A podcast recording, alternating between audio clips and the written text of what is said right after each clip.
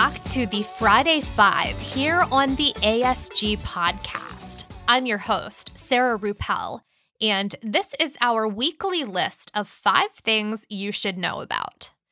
As we wind down the month of January, it's the off season, but it doesn't really feel like the off season. We are certainly busy working on some exciting projects for the podcast. We've got a couple of events coming up here at Ritter, and there's a lot of news, pending legislation, and of course, changes that the new year has brought with it. That is where we start our list this week at number one. 2023 marks the first year that Medicare is able to negotiate prices on prescription drugs, thanks to the Inflation Reduction Act. The Department of Health and Human Services announced some dates in relation to those negotiations.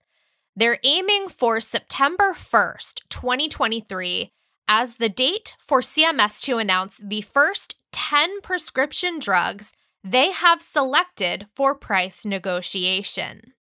And then CMS plans to announce the maximum fair price for those 10 Medicare Part D drugs by September 1st, 2024. So they'll take a year to work on what pricing should look like. And then prices will go into effect beginning January 1st, 2026. According to the specifications outlined in the Inflation Reduction Act, CMS will then negotiate prices on 15 Part D drugs for the 2027 coverage year. For 2028, CMS will negotiate prices on 15 Part D or Part B drugs. So, beginning in 2028 is when Part B drugs are added to negotiations. And then in 2029 and each year after, CMS can negotiate prices on 20 drugs or more, selecting from both Medicare Part D and Medicare Part B. We'll be keeping an eye out for news on which drugs CMS chooses for this first round of price negotiations, and we will definitely report back when the finalized list is released. Number two, not a lot to this one, but it's an interesting branch out into healthcare for a company that has expanded rapidly in the past few years. Dollar General has partnered with DocGo to test out mobile health services at three Tennessee store locations. The mobile clinics aim to offer basic services, so urgent care, preventive care, and lab testing. This test run is seemingly the next part in Dollar General's investment in the healthcare space. Their first move began two years ago by adding a variety of healthcare products to their stores under the DG Wellbeing brand. Now, it might be too soon to say if a pharmacy brand is in the works, but Dollar General certainly has a large footprint of stores to expand these efforts into if the test should prove fruitful. They currently operate over 18,000 stores in 47 states.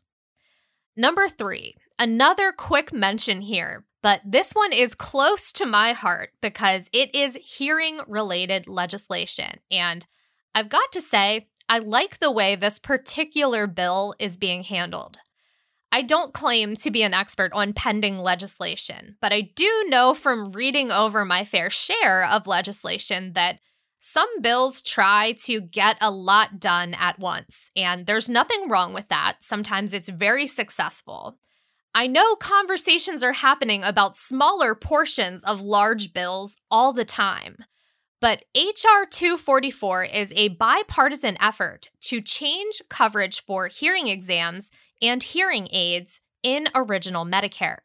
The bill seeks to amend a part of the Social Security Act, Title 18 to be precise, to quote, remove the exclusion of Medicare coverage for hearing aids and examinations therefore and for other purposes, end quote.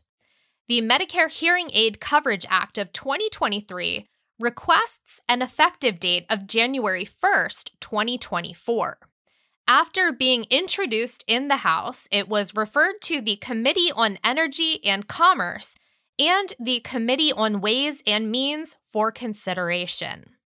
Number four, Instagram recently announced Quiet Mode and a few other new features. Quiet Mode pauses notifications from the app during a set time frame of up to 12 hours. While the app is in that quiet mode, Instagram will automatically reply to incoming messages that the user is in quiet mode while the setting is turned on. Now, in addition to this new quiet mode, Instagram also announced that they would be adding a suggestion to engage quiet mode if the app detects a teenage user scrolling too much during overnight hours. Meta acknowledged in the release of the new feature that they didn't want the Instagram app to get in the way of studying, and certainly constant notifications could come in the way of that. Quiet mode can also be used at different times of the day, not just overnight. So, if you would like to set it so that you can focus during the workday or during just a portion of your workday, you can do that. Just remember to set it back to the nighttime hours if you want a notification free period of sleep. Now, I have had do not disturb mode set on my phone for I think as long as it's been out. I cannot recommend that highly enough. Instagram also rolled out a new way of tweaking the Discover feed that, if I'm being honest, I never use. I navigate to that part of the app to search, but I don't scroll through it. And that's because it's just not as intuitive as other discovery algorithms. Apparently, Instagram has come to that realization as well, and they're looking to change the experience. Users can now select more than one tile and hit Not Interested, so Instagram knows that you don't want to see that type of content. Another new feature, you can now add in words, hashtags, and emojis to your settings that you would like Instagram to filter out of your content. As long as those hidden words are in the captions and hashtags, the tool will work. And then, last but probably most important, if you're a parent, Instagram has added the ability for parents to see the settings in their teenager's version of the app. The aim clearly is to counteract a lot of that recent research that suggests Instagram is a not so healthy place for teenagers to interact online. It is certainly a step in the right direction. We will have the link to a quiet mode walkthrough in our notes as well as more info on the other new features. Number five, registration is currently underway for our State of the Senior Market event. We mentioned a few weeks back that it is being held simultaneously as an in person event in Philadelphia and also as a virtual event for those who cannot make the drive. The State of the Senior Market is an annual tradition here at Ritter. Our CEO, Craig Ritter, goes over the latest news, enrollment stats, Medicare regulations and legislation, in addition to major industry trends. We've been getting some questions about the differences between attending virtually or in person, so I wanted to make sure I address those here on the show. First of all, once again, the date for our 2023 State of the Senior Market presentation, Tuesday, March 7th. So make sure you mark your calendars.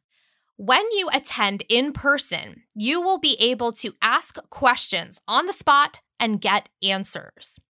If you're attending virtually, you will not be able to ask questions. Second, this is a great networking experience to connect with both national and regional carriers. And I will throw out some names here Independence Blue Cross, Geisinger, United Healthcare, Devoted Health, Mutual of Omaha, and Cigna, just to name a few of the carriers that will be in attendance for that event. And Speaking of networking and mingling opportunities, you will get the chance to chat with other agents and trade stories. Ritter's under 65 and more than Medicare teams will also be available to talk about how to add those new opportunities to Medicare contracts. And then, of course, in true Ritter fashion, there will be food and giveaways for those attending the in person event.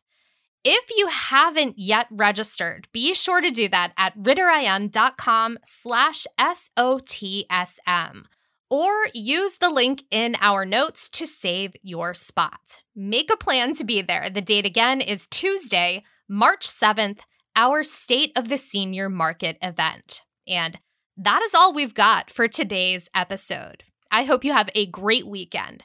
Stay healthy and stay safe out there, and we will see you next week.